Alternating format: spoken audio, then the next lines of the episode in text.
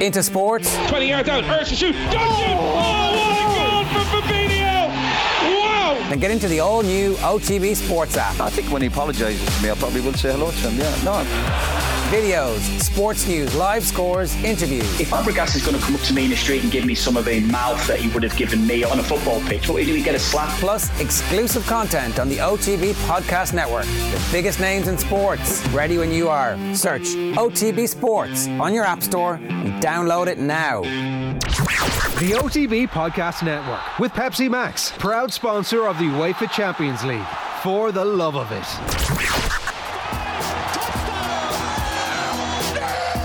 Brady and Belichick have been at the forefront of the credit in New England for the last 20 years. OTB's American Football Show, The Snap on OTB Sports Radio. And we're live. You're very welcome along to this week's edition of The Snap. It's Jerry Gilroy with you on Fridays talking about the situation in the NFL and whatever is going on in American football. With us as ever, we've got Cian Fahey and Ronan Mullen. Cian, you're still awake? No, I managed to get some sleep. I'm not going to say it was a good game, but it was probably the best the NFC has got to offer right now.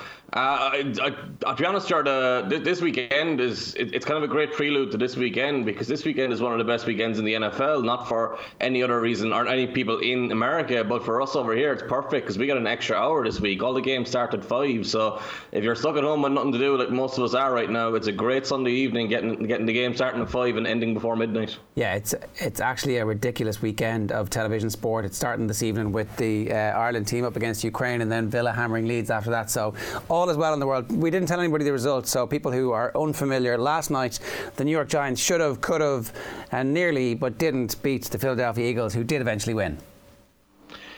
Yeah, it was... to be honest with you, it was a poor game for three quarters. It was exactly what we expected. Two teams that are both injured and just lacking in quality. And then it got to 5 minutes left. The Giants had taken a lead. Daniel Jones had a massive run. And even that run was calamitous because he fell over himself despite having no one near him with 30 yards to go to the end zone. He literally had the fourth longest run in Giants history. And it was an embarrassment. Like, that's the way that game went. Like, he fell over himself.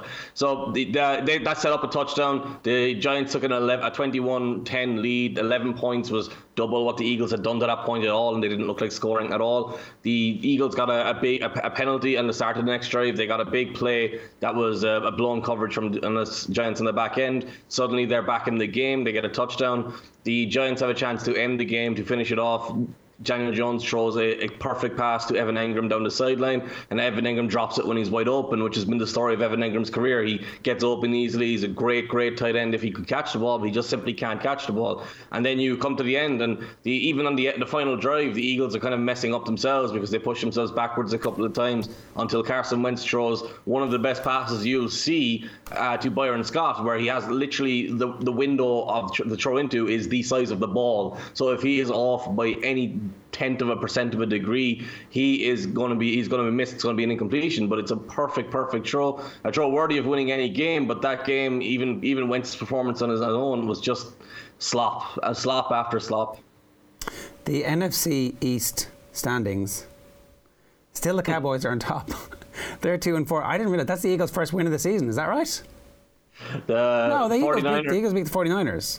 So these The thing I like about it is the 49ers are last in the NFC West, and they would be first in the NFC East.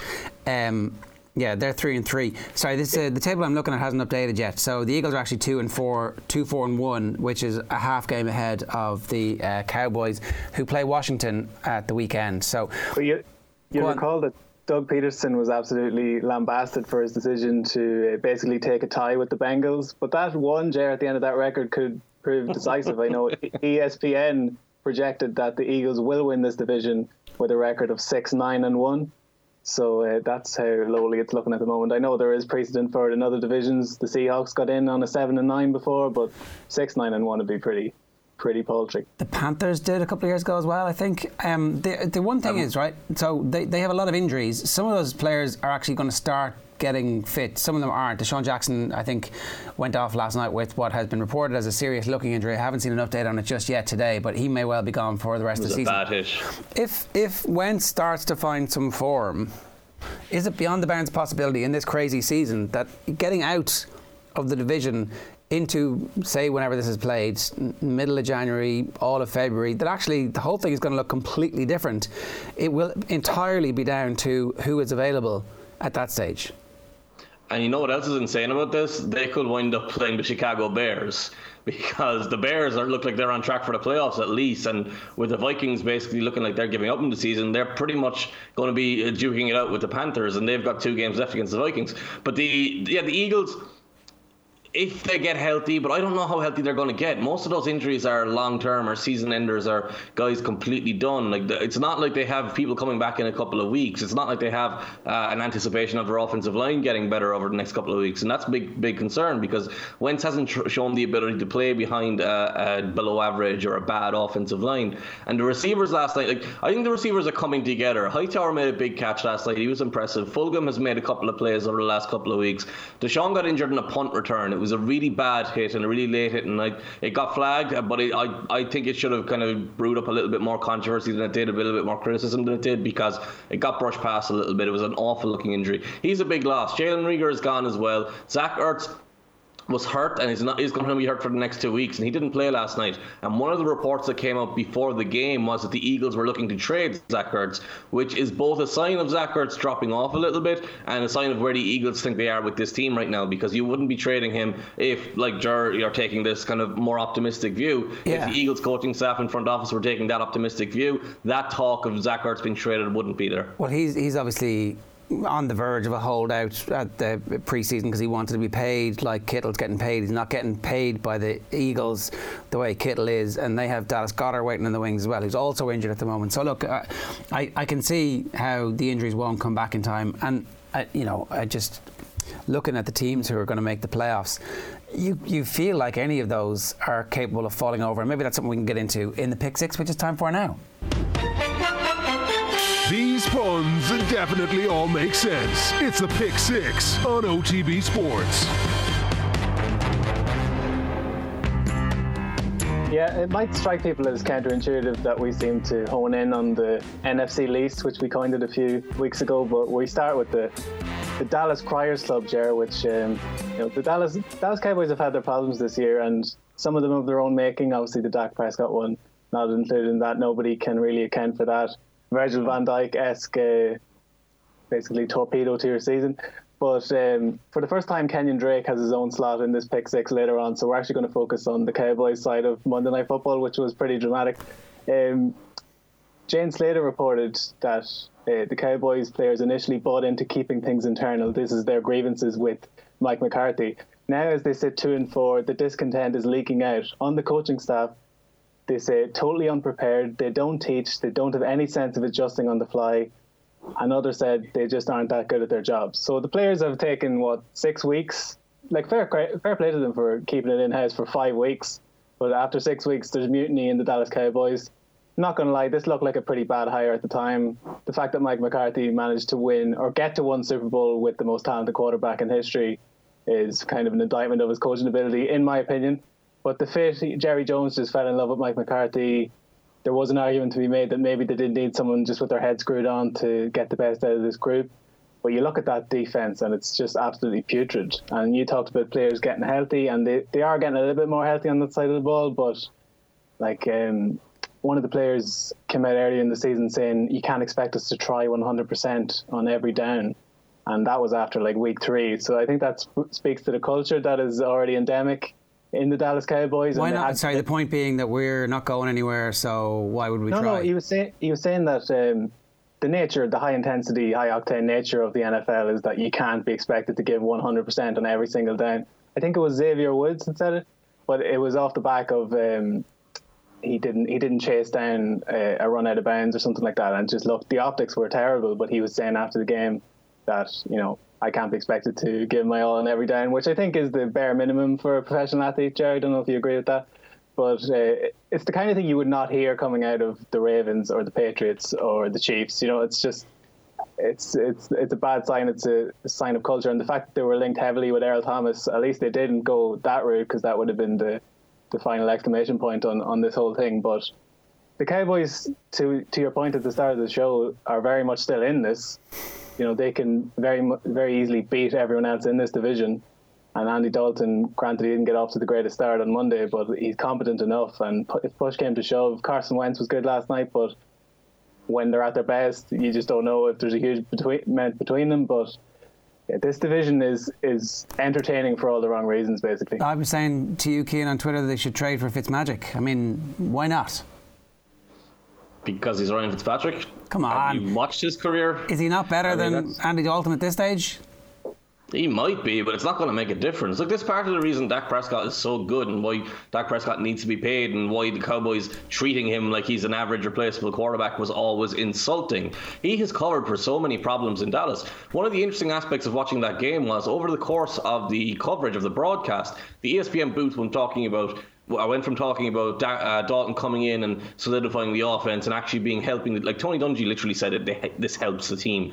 And they were talking about how the Cowboys are talented enough and good enough and how they can be the winners of the NFC East. And then you saw over the course of the game, Elliott had 2 fumbles. The defense was a disaster and he couldn't do anything they needed to do. The offensive line collapsed on Dalton every single play. And the narrative changed to, oh, well, Dalton never had a chance. This is not on him. This isn't his fault. But I was sat there going, that's exactly how this Cowboys team has played all year. Like, that's the second game that Ezekiel Elliott has fumbled twice in. This isn't the first time the offensive line has completely collapsed on every play. The defense has given up, what, 40 points pretty much every week, except since week one. So, like, this team wasn't built to carry Dak. It wasn't a team that was built to carry Dalton. It's a team that needs great quarterback just to be average. And I actually won't be surprised if they don't win another game this year, because I think most of their performance is going to look like what it looked like on Monday night. Jalen Smith is running around the place, an absolute disaster, has no idea where he's supposed to be seemingly, does not have the athleticism to cover for all of his mistakes. Most of the Cardinals' early production was a reflection on where Jalen Smith was being out of position, or Jalen Smith wasn't reading the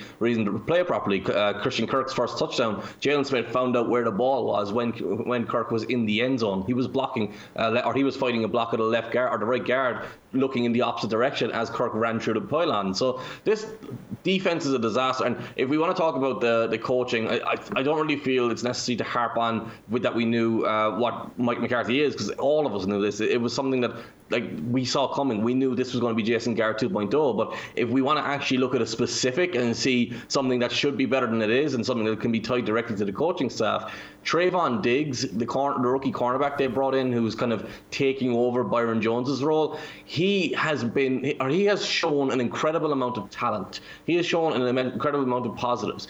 But every single week he's made major errors, major mental errors, major technique errors, and just been beaten for big plays. And a good coaching staff would look at him and go, hey, this is the reason this happened. This is the reason this happened. You can prevent this from happening again by doing this, this, and this. And we can actually get the best out of you and show you how you can make the most out of your quality play that you're showing off as well. And that simply hasn't happened. Like, they're just making the same mistakes over and over and over again, and nothing's being addressed. So while I'm generally kind of skeptical sometimes of players speaking out, because you don't know if it's coming from a disgruntled player, you don't know if it's coming from someone who's just unhappy, this seems pretty widespread in the locker room, and this seems to be evidence backed up. Okay, if they don't win another game this season, then they are suddenly in the stakes for the greatest quarterback of all time, who's coming out next year. It's always the same way these things work. Is that a possibility? Might they go that way? Is it like, are they suddenly in the sweepstakes?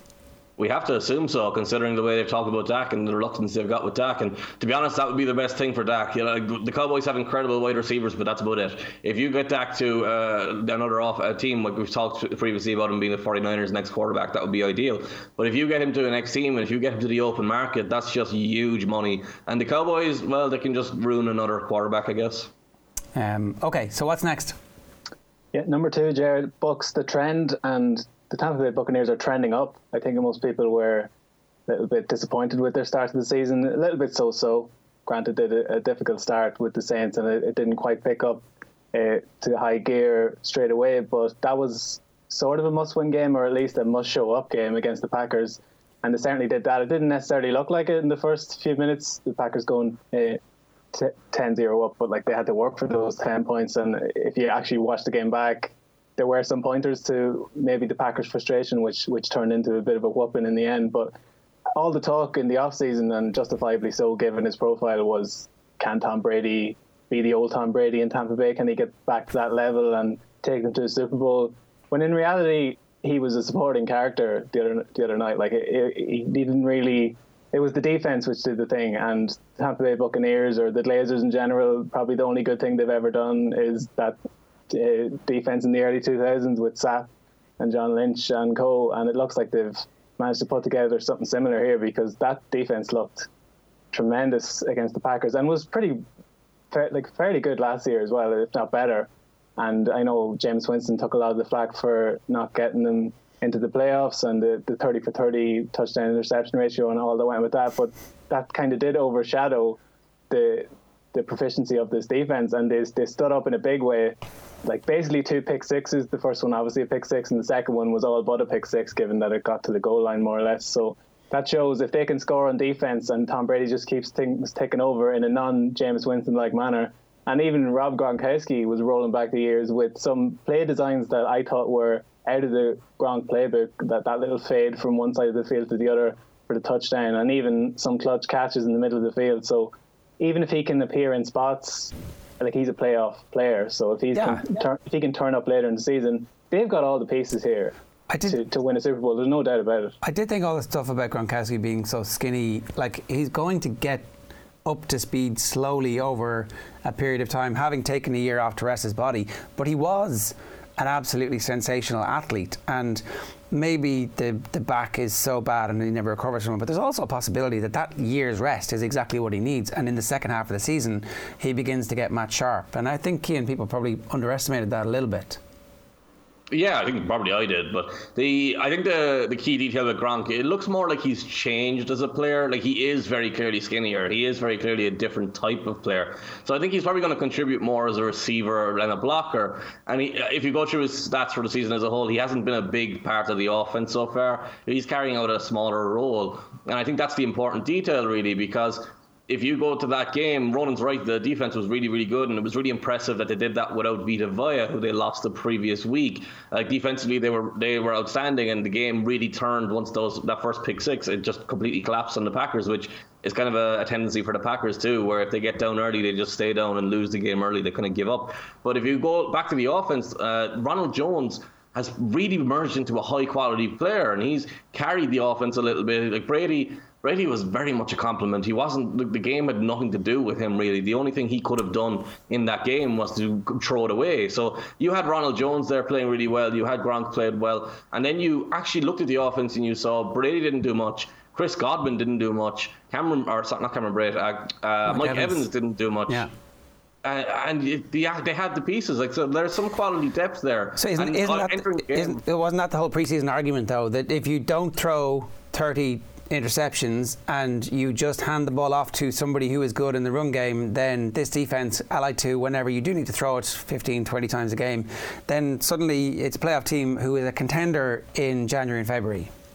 Yeah, 100%. And the Packers haven't been good against the run all year, and that's kind of a big issue. That's a matchup problem that I probably should have foreseen, that I didn't foresee last week. I thought the Packers were coming in there as the better team. But if you can stop the run, then you can put pressure on Brady, which we saw with the Bears game the prior week. So there's very much a matchup issue with the Buccaneers, and that trails back to the offensive line, where Donovan Smith can't block anyone. So if you can force Brady to actually go and win the game for them, it might be a little bit tougher, which is a weird thing to say, even at Tom Brady's age, and even though he's in a new scenario.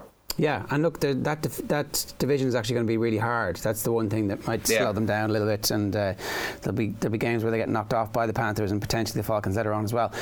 Okay, so what's number 3 for us? 2 becomes 1, Jer, and you'd have seen on the news this week there has been a lot of emotion around a dolphin who's just been absent from his home, or what he's come to call home, and that dolphin is Ryan Fitzpatrick, who was pretty heartbroken. I think at the time this was seen as a very, very astute move to maybe change quarterback midstream when things are going well. You know, in the Premier League it's always said, or in football generally, like, buy when you're strong, and rather than changing quarterback when the house is on fire, maybe do it when there's actually, number one, a chance to get into the playoffs, and number two, actually give to a chance to win from the jump, rather than getting him into five fires, as I was saying. But I was actually pretty taken back by Ryan Fitzpatrick's comments. He said, "I was shocked by it." This is speaking to Armando Salguero in the Miami Herald. "It definitely caught me off guard. It was a hard thing for me to hear yesterday, just digesting the news. My heart hurt all day. I basically got fired, and today my day consisted of Zoom meetings with the guy that fired me and sitting in a room with the guy who replaced me for 4 hours. So that's poor Ryan Fitzpatrick, who actually has been sort of a meandering soul and found a home in Miami. People will be forever grateful for what he did to the Patriots last season. But it's tour time in Miami, Jerry. And I, for one, as a neutral and observer looking in, I'm pretty excited about this because, as I said, this is such a well-coached team and with young talent around and some veteran leadership as well. And to just drop two in, who, for me, as a... Not as keen a follower of college football, but just the games I've seen of Tua versus Joe Burrow, he was the more eye-catching, explosive guy, and I was always excited to see how he would do as a pro. The injury almost derailed it, but the fact that he's going to land on his feet in a very good situation, I think everybody's excited to see how they get on next week. Yeah, Ken, there's a lot of talent on both sides of the ball. There's a coach who certainly seemed to prove his chops last year when all around him was trying to lose games and he was busy winning games and keeping them in matches against far superior teams. So it's a good scenario for Tua to come into. What type of quarterback is he? So in college day, Alabama had the spread offense where they used his, like, first of all, we have to look at the receivers there at Alabama because Jerry Judy and Henry Ruggs, like, we're seeing what these guys are doing in the NFL. These are high-end receivers. So in college, they gave him a huge advantage from the get-go. And they had a spread offense, which was a big change for Nick Saban, and that was kind of a big deal. And Tua was the first high-end quarterback that he got, and Tua replaced Jalen Hurts, who was pretty good himself. But Tua is... very, very accurate quarterback, a very good athlete, not a great athlete. He can play outside the pocket. He can play inside the pocket. He has a good feel for the pocket. The question marks for me were, what's his decision-making going to be like when he's breaking down coverages, and is he going to get the ball out fast enough? The Dolphins might be able to offset that a little bit and get they might be able to take more deep shots with Devontae Parker and Preston Williams and work the ball a little bit more in the running game more easily with him there rather than Fitzpatrick. I think I'm really intrigued by Tua. I'm really interested in him. My biggest concern really was that he was injured, so the injury seems to be not a problem. I have been kind of bothered by the whole narrative of Fitzpatrick this week. Yeah, you are haters gonna hate here, Ken. You've been unleashing bile on poor Fitzpatrick all week. Well, actually, I like Fitzpatrick. It's the media coverage that's just turned into complete nonsense. Like when he stepped aside, all the stuff was, oh, Ryan. Like Adam Schefter literally has a tweet where there's not a better quarterback to learn from and grow under than Ryan Fitzpatrick. There's also not a better quarterback to help out a quarterback who replaced him. Can we look at the list of quarterbacks Ryan Fitzpatrick has played with? But that's not his fault. Tua is going against history. No. Yes. No. You're saying there's cause and effect, right? You're saying that all the quarterbacks were all rubbish who replaced him.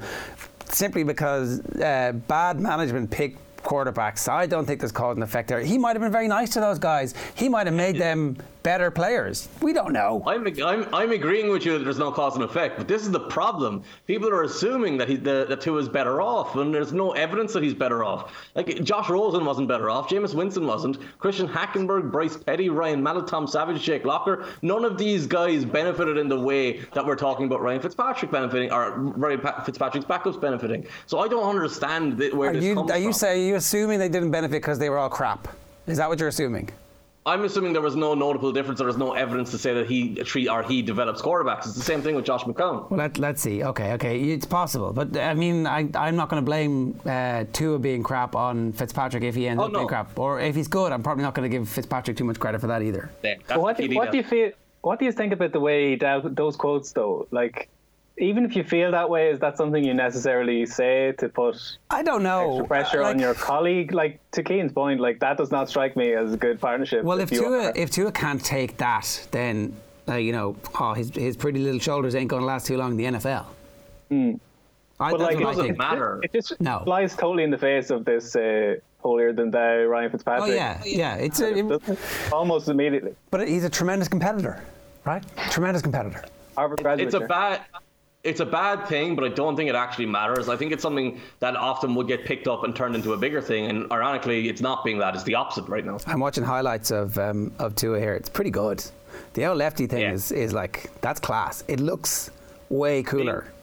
Being a left-handed quarterback is like when someone scores a screamer and it goes in off the crossbar. It just looks better, even if it's not actually better. Yeah. Also, Ruggs and Judy. Whoa, that's not bad. That's cheat code stuff. And the third receiver, I can't remember the name of the third receiver there, but he was pretty good too. If you're a Dolphins fan, you're usually excited, and you're right to be usually excited. Like, I've wasted most of the segment talking about Ryan Fitzpatrick. But Tua has high-end ability. My concern with him is the offensive line in front of him isn't particularly good, and the game is going to be so fast for him, because it's a completely different thing. It's something he's coming into late, without a preseason, without kind of being eased in. I'm surprised they're starting him now. I think it was probably predetermined they were going to start him now. But I thought a Jets game might be the best way to do it. I think the fact that he hasn't had a preseason, but all these games here have been an opportunity for him to at least get a feel for what it's going to be like and be there on match day. And even however few snaps he played last time, he's not as good an athlete as Kyler Murray, is he? No. He's not.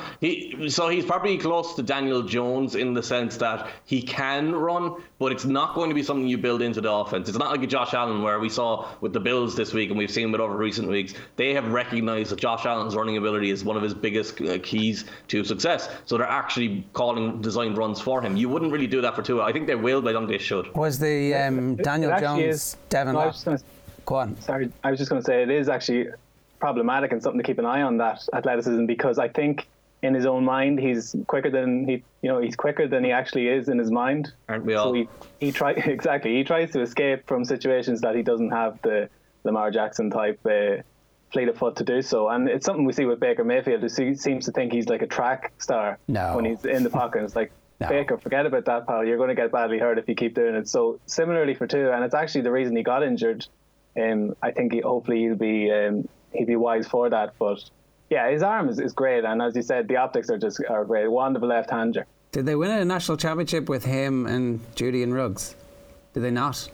I believe so. Okay. I'm the wrong person to ask in college football. Okay, I don't know either. Joe Burrow won last year. Because Clemson, Trevor Lawrence was undefeated until that most recent championship, so I assume Clemson won. But so LSU won last year with Joe Burrow, right? Yeah, and then the year before would have been Clemson. Okay. Right, what's next? Number 4, Willing and Vrabel. So no practice, no problem for the Tennessee Titans, Mossy Quinn's Tennessee Titans, who are on an absolute tear if you take into account what they did at the end of last year. Even the playoffs, they were so impressive, beating the Ravens, and were impressive thereafter, closed the season so strong. They did an absolute number on the Patriots, Tom Brady's last ever game over there. So the Titans, with 2 MVP candidates, if you want to look at like that term, is so arbitrary. Like, Russell Wilson's going to win it because that's the narrative that's been built up around it, and Aaron Rodgers similarly, if he can win the majority of his games, they're dying to give it to him. But if you actually look at the numbers, who's more important to their team than Derrick Henry, or who's more important to their team than Ryan Tannehill? Like, those two lads have been so good, and Vrabel, out of this Belichick coaching tree, which has been withering ever since it started spreading up, given that nobody of any sort of reputation has actually been built from the Belichick school. But Vrabel's kind of putting paid to that, because he obviously, number one, he out Belichick in that game I was talking about in the playoffs with some shrewd moves. And then what he did this week just gone was so clever. And I don't know, if it was anyone else, you'd think it was a mistake. But it's because it's him, it's intentional that he had the 12 men on the field to stop the clock and gave him that extra portion of time at the end of the game, where they managed to maneuver themselves into position to ultimately win that game, which kept them undefeated and was a key divisional win. So the Titans, we talked about the Steelers last week, but the Titans are the story coming into this week. And this is somebody's always got to go. And as Keane touched on at the top, this is just an incredible weekend of matchup. So that's very much top of the pile. This is the best matchup of the weekend, isn't it? Oh, 100%. And it's not just having two unbeaten teams going against each other. It's the fascinating aspect of the matchup here, because Taylor Lewan is now out for the Erik Torres ACL. He's a key piece in their running game, and he's also a key piece just in the sense that the Titans don't have the offensive tackle quality they had last year. Dennis Kelly has played a bit of right tackle because the first-round pick they brought in didn't really pan out early. He had some issues with COVID a couple of times, and he had a couple of discipline issues, I guess is the best way off the field is to describe it, because it wasn't anything serious, but it was not following rules.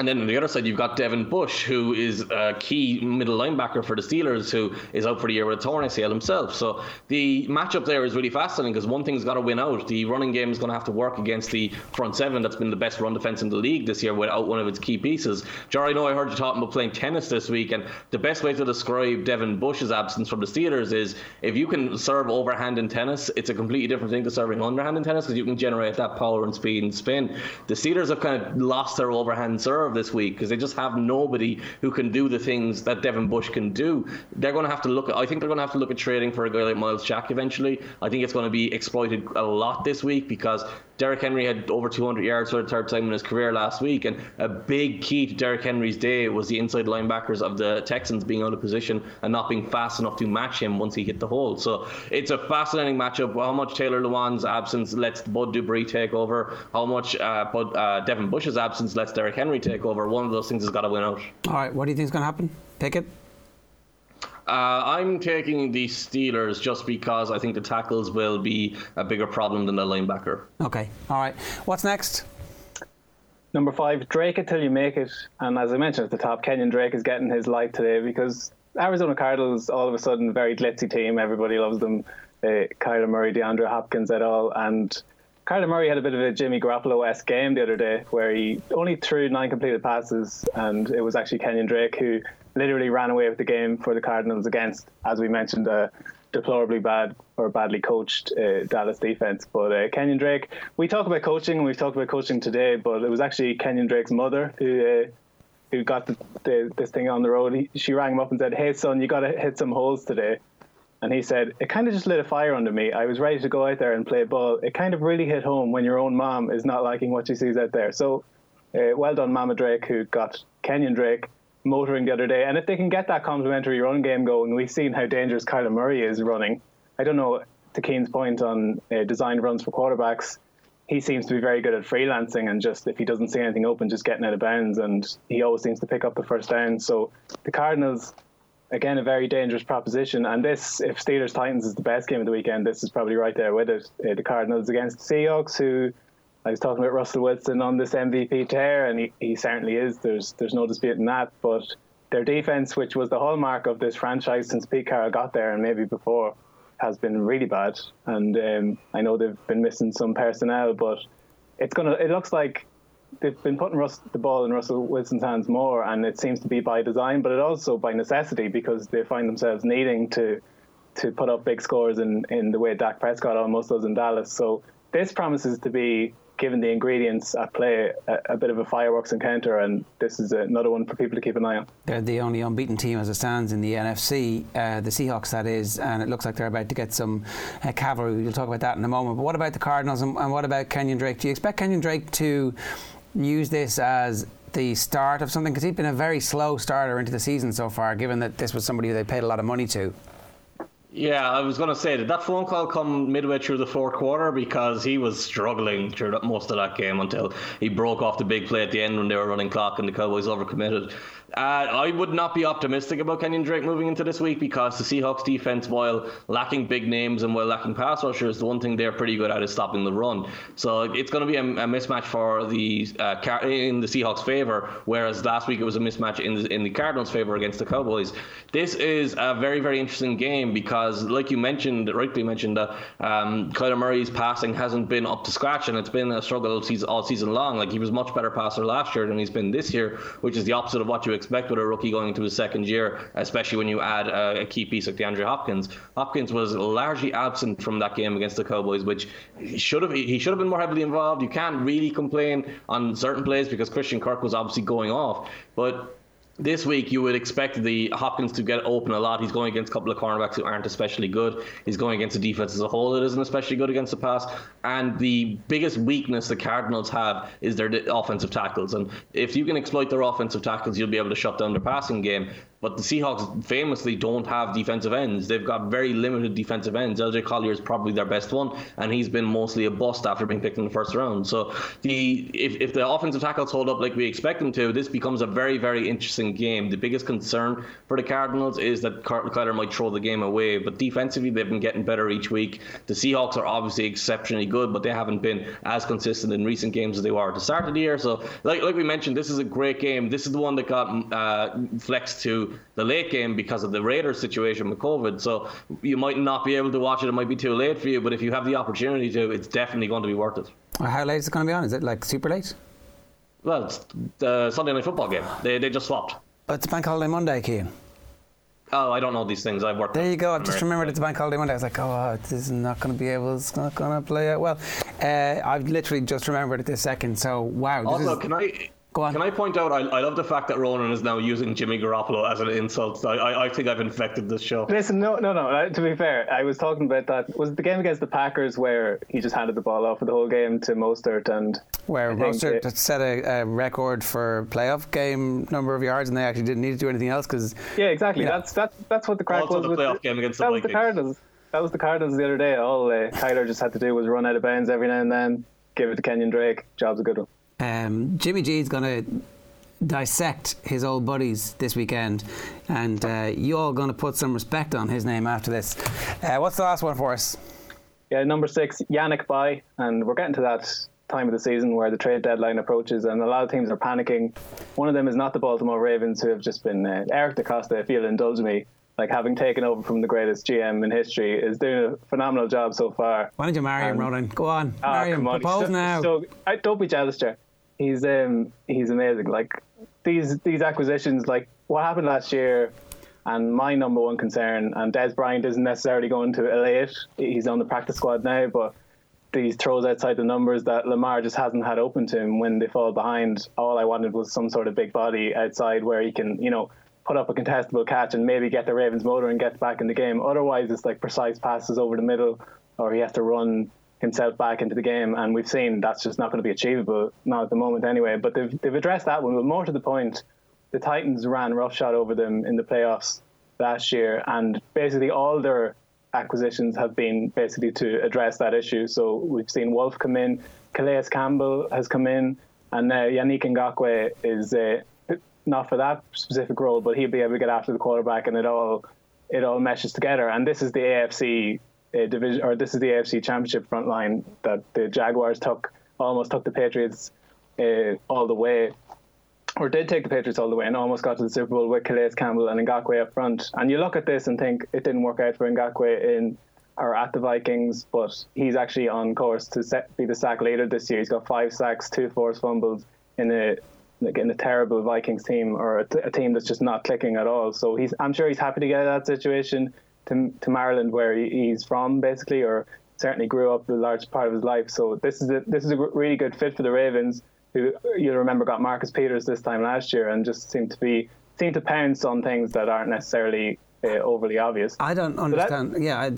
So Marcus Peters, it was somebody else they picked up for nothing. How much did Calais Campbell cost? I mean, he's 34, so maybe that's not that big a deal. But Calais Campbell was like a fire sale from the Jags, which we were talking with the Jags pre-season, Jared, and we presumed they were tanking for Trevor. The way they were going, they got rid of all their leaders. Like they got rid of Calais Campbell. He wanted to stay. Yannick Ngakoue did his best to get out of there, no harm to him. So he's happy enough. But Calais Campbell was settled, like won the Walter Payton Man of the Year for stuff he had done in Florida, and was happy to stay there. And they bombed him out. So he's going to come back and tax situation. Florida. He's had a really good season for the Ravens so far. But I don't want to focus entirely on the Ravens because you mentioned Antonio Brown there, Jerry, in the Seahawks conversation. That seems like the most likely destination for him to land, and just what the Seahawks need at the moment. Yeah, but they don't their offense is actually so good anyway, and is he actually an upgrade on Tyler Lockett? Is he an upgrade? I mean, I don't know. I mean, yes. Is he that much at this stage? But Antonio Brown was the best receiver in the NFL the last time he played. Not really. The last time he played was last year. It was the previous. It was 3 seasons ago now he was the best receiver in the NFL. Oh, well, he's up there at least. I know Ronan wants to move past the Ravens, but I don't. I want to focus on this because they've been what they've done is incredible. You asked what they paid for these players as a whole. If you put Campbell, Peters, and Ngakoue together, it's a third-round pick, 3 fifth-round picks, and a backup linebacker. That's exceptional. Like, that's three players who can. On Ngakoue, so they gave up a third-round pick to get him, but if he leaves at the end of the season, which he could if he chooses to, they get a compensatory pick back for it. So basically, this is totally free. This is a shot to nothing, and a very much of a win-now move if it pays off for them. They do.